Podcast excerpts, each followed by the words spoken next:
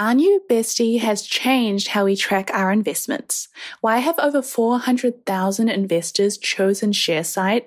It's simple. This online investment dashboard for your investment portfolio supports over 500,000 stocks, ETFs, and funds, plus integrated with more than 200 platforms, ensures your entire investment portfolio is organized and accessible in one place.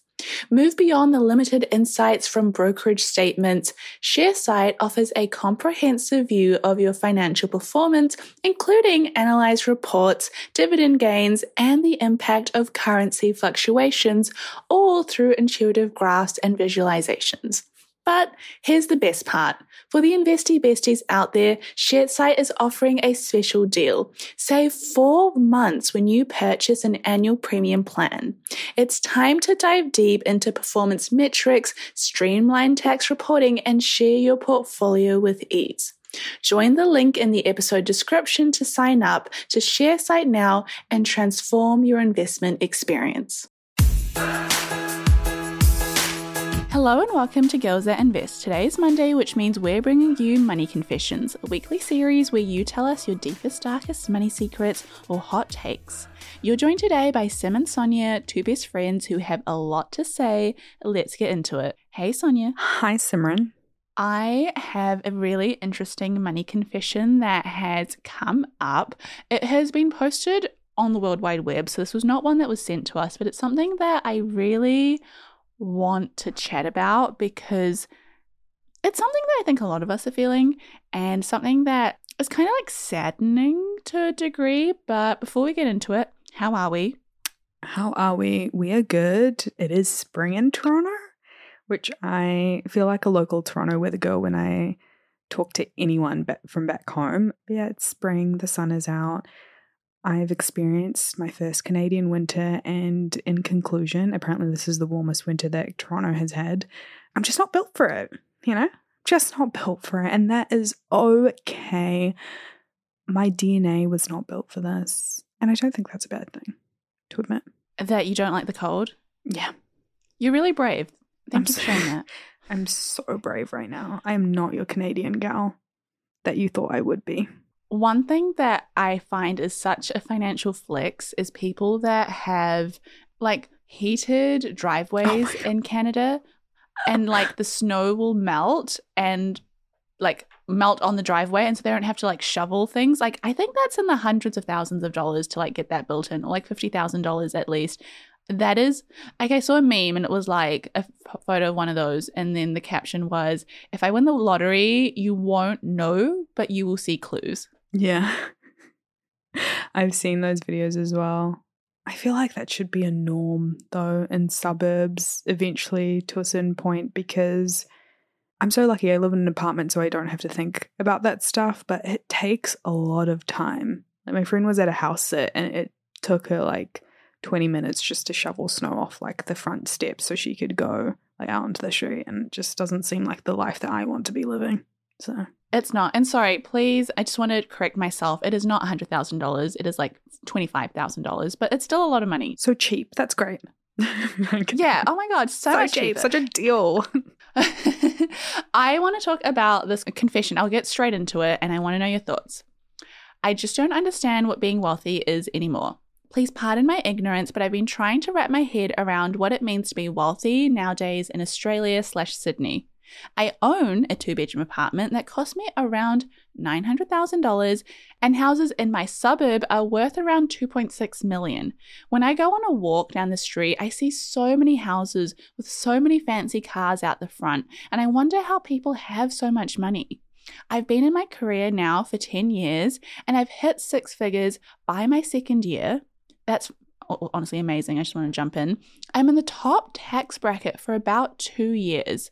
I drive a Mazda. I own a two bedroom apartment. I have a modest savings rate of about $5,000 a month. And the only debt that I have is my mortgage. I consider myself extremely lucky and very well off. But it's this disparity between those with the houses and fancy cars in my suburb that just really makes it hard to reconcile. How do they do it? Was it just luck or timing? What even is considered wealthy? How do people on 60,000 to $100,000 even afford the basics? I'd really appreciate it if you could help me reconcile this. It's not so much I want what they have, but more so trying to understand the gap. Thank you. Oh, this is a good one. Okay. Do you mind if I jump on this one first? Go for it. I have a lot of thoughts because I, for a small amount of time, felt this way.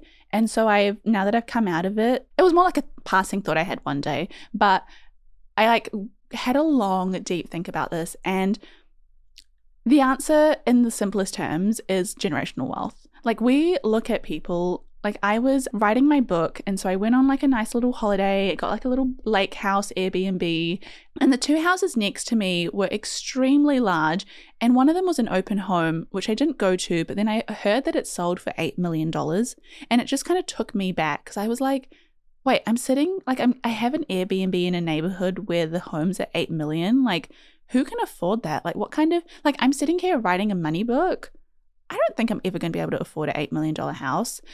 And I'm very nosy. So like overheard the like realtor talking to the person that bought it and they were like chatting and they introduced their name. Mm, this is really bad. And then I Googled their name because I overheard it. And it turns out they were like a partner at a huge firm in medicine. And they owned like multiple practices around the country. So that was one thing. And then the other people that were talking, like the other neighbors, they were like, oh yeah, like they were old people and they were like, yeah, my husband's like parents bought this house like 50 years in, you know, prime. And that was my answer. I think when we look at people that have extreme levels of wealth, we're assuming that they started where we started and they've done better than us. Like we're assuming that they had the same like upbringing and started the same field and had the same opportunities and had the same network and yet they still did better. And I think that is such an unfair thing to put on yourself because that's not true. Like if someone has a $2.6 million home and a Porsche, and they have a job that makes $100,000 a year. It's not their job that is covering these expenses or has paid or their like luck, as, as this person has alluded to more often than not, it's just that they were born into a lot more privilege. They had parents that had bought these homes prior, they had grandparents that had unfortunately passed away and given inheritances. And I just think it is such a disservice to yourself to let someone else's like financial position make you feel bad about yours if you are already doing so well for yourself. Like if you have your own place. It is worth almost a million dollars. You live in Sydney, you have a stable job, you've been making six figures since your second year of working. Like, I don't want to be like, okay, I'm going to be a little bit harsh here. You're doing really well for yourself, and to like discredit what you're doing because someone else has more, you'll never truly be happy because there will always be someone that has more. Mm. And that's a really scary place to be in. I completely agree. And I think this is the problem when you hold so much weight like with external validation and what other people think success is and what your success means to others, you really need to internalize that for yourself and ask you the question what does success mean to me? Am I wealthy to me? Because it's different for everyone. And I know people say that, and I know like some people think it's just like a hippie way of like thinking, you know, defining what success is to you, but it's super important because otherwise you're constantly going to be chasing goalposts and you're never going to think that you're doing enough. Like you are doing incredible. Like what you've just outlined, what this person has outlined, they're insane like goals to be hitting and someone else is looking at you and thinking, wow, like how did they do that? Like, what do they do? You know, all these people are having the same thoughts that you're having about other people, about you. So I think just remembering that and taking the time to give yourself your own flowers and recognizing your own achievements, I think it brings up a very important conversation and like important questions that you need to ask yourself and like when will it be enough sometimes you just feel really stagnant in life and you've hit a goal and then you're like, okay, what's next? I don't know how you stop running or chasing. For business owners, every transaction is more than just a swipe of a card. It's the culmination of your hard work, dedication, and commitment to your customers. That's why I'm excited to share with you a game changing solution that's simplifying the way businesses like yours accept payments. Introducing Tap to Pay on iPhone, powered by Stripe. Contactless payments has never been easier. You can seamlessly accept contactless payments directly from your iPhone, and the best part, there's no additional hardware required. Think about it. From local pop ups to global retailers, Tap to Pay on iPhone and Stripe cater to businesses of all sizes, empowering them to accept payments right from their iPhones. It's a game changer for businesses looking to scale quickly and stay flexible, with quick setup that takes minutes, not days. So, how can Tap to Pay on iPhone and Stripe benefit your business? It's simple increase revenue, expanded reach, and enhance customer experience. It's a win win win. To learn more about how Tap to Pay on iPhone and Stripe can transform your business, visit stripe.com slash tap iPhone today. You know, because sometimes people have done like inner work and inner healing and they know very logically that they are successful. Like, when do you come to peace with the fact that you've got enough? I think this is something we should all do. Like, if you're listening to this, like, ask yourself, just take a moment and be like, what's enough? Like, if you could put a dollar amount to it, how much is enough money where you go, if I reach this, I'm actually good? And I think, like, for a lot of people, that's a $100,000 salary. And then they get a $100,000 salary. And when you make that kind of money, you're probably working around people that maybe make 150,000. Maybe your boss makes 200,000. Like when I was you know, starting off in my first job, I thought it was a great job. And then I would always park my like Suzuki Swift next to like two very expensive Audis. And I would always see this like visual reminder. I don't know why it like got to me, but I was like, oh, like my bosses make so much more money than me. Like that's something to, I think I'll be happier when I have that. And then I think now I probably make like what they make, but then you would like if I'm not careful enough, I might start going, well, now I've like been exposed to more people and meeting more people that have more than me. Like I have friends that own like multiple sports cars now and my Suzuki still doesn't like, or I guess I have a Mazda now, but like my Mazda still will never compare. And so you've got to switch it off. Like you actually have to stop comparing. And that's just been so helpful to me because you'll never have the most money in the world. Like, unless you're the richest person on earth, which I don't think any of us are striving to be, you'll always look at someone else and go, How did they do it? What am I missing out on?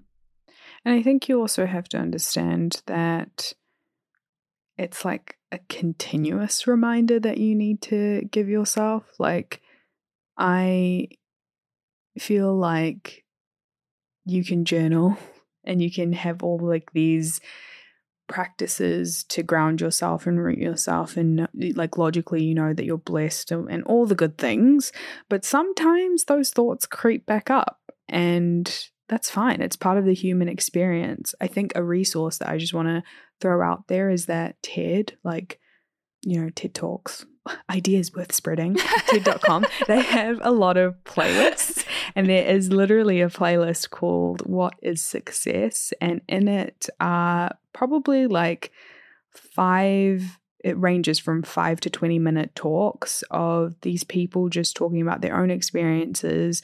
One that really stood out to me was Should You Live for Your Resume or Your Eulogy by David Brooks. It's five minute chat or like Perspective is Everything by Rory Sutherland.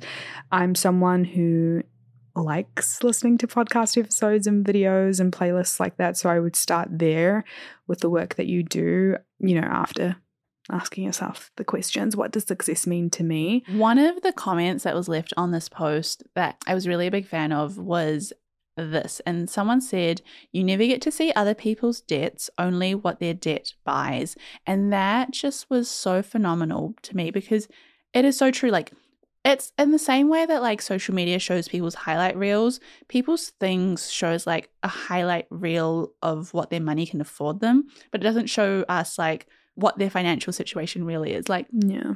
If you buy a car outright in cash or if you just get a car on the loan, no one knows. Like, no one knows until you tell them.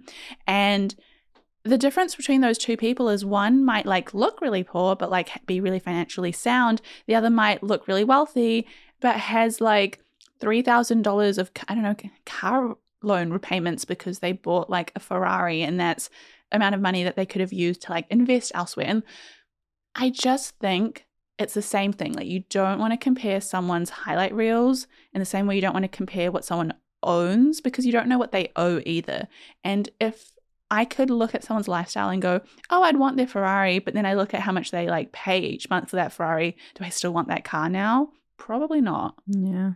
Completely agreed. Also, I don't know if this is a hot take or not. I don't think it is because I say that and then the stuff that I say is so tame. but you know that side of social media and they talk about slow living and living on mountains and living on farms and living in vans and tiny homes and I think it started off as like a good positive movement, but you also have to understand that there's still some level of generational wealth and privilege involved for people living those lifestyles and getting out of the rat race. Like there's this one girl who is prime cottage core, has like a million subscribers. And she lives on this really beautiful mountain and come to find out that it's her father's land.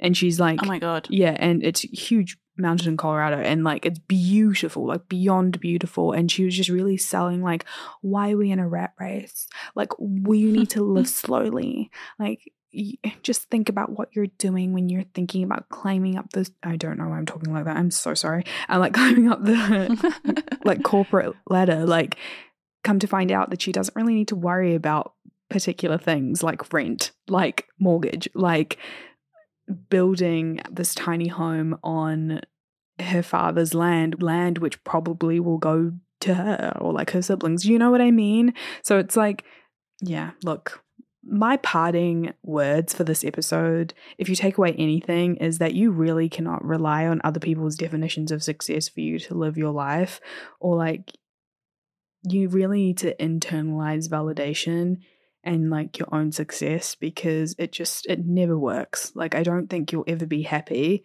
with constantly looking at other people. I think all it takes sometimes is a reset to remember where you started. Mm. For most of us, at some point in our lives, there are things that we have now that we really wished for. And those can be as basic or as extravagant as you want.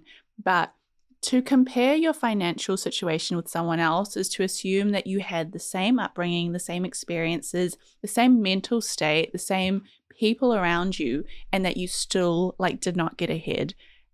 If I look at someone that has made so much more than me, not to say like there are reasons and therefore like I like self-soothe because I didn't have their privileges, but there's just like why? Like why compare? I'm either, I'm just going to feel crappy or I'm going to like get into like hustle mode and get sad either way.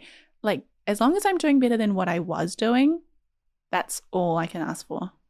Agreed. Beautiful words. Thank you. Should we like start a podcast with our thoughts? that's a great idea. What should we call it? Girls that invest. Wow. Honestly, I have a question for you before we wrap up. This is like the end of like episode. Like if you stay this long, you can hear this. Do we regret calling it Girls That Invest? No. Sometimes I'm like, did we make this too girly? No. No. No. Say it with our chest.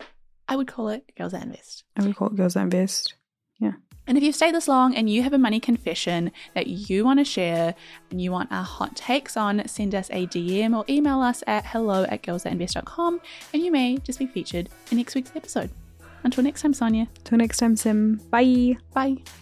And as always, to finish off with our disclaimer Girls That Invest does not provide personalized investing advice for your individual needs. We are not financial advisors. The advice from Girls That Invest exists for educational purposes only and should not be relied upon to make an investment or financial decision. Advice from Girls That Invest is general in nature and does not consider individual circumstances. Always do your research and please use your due diligence.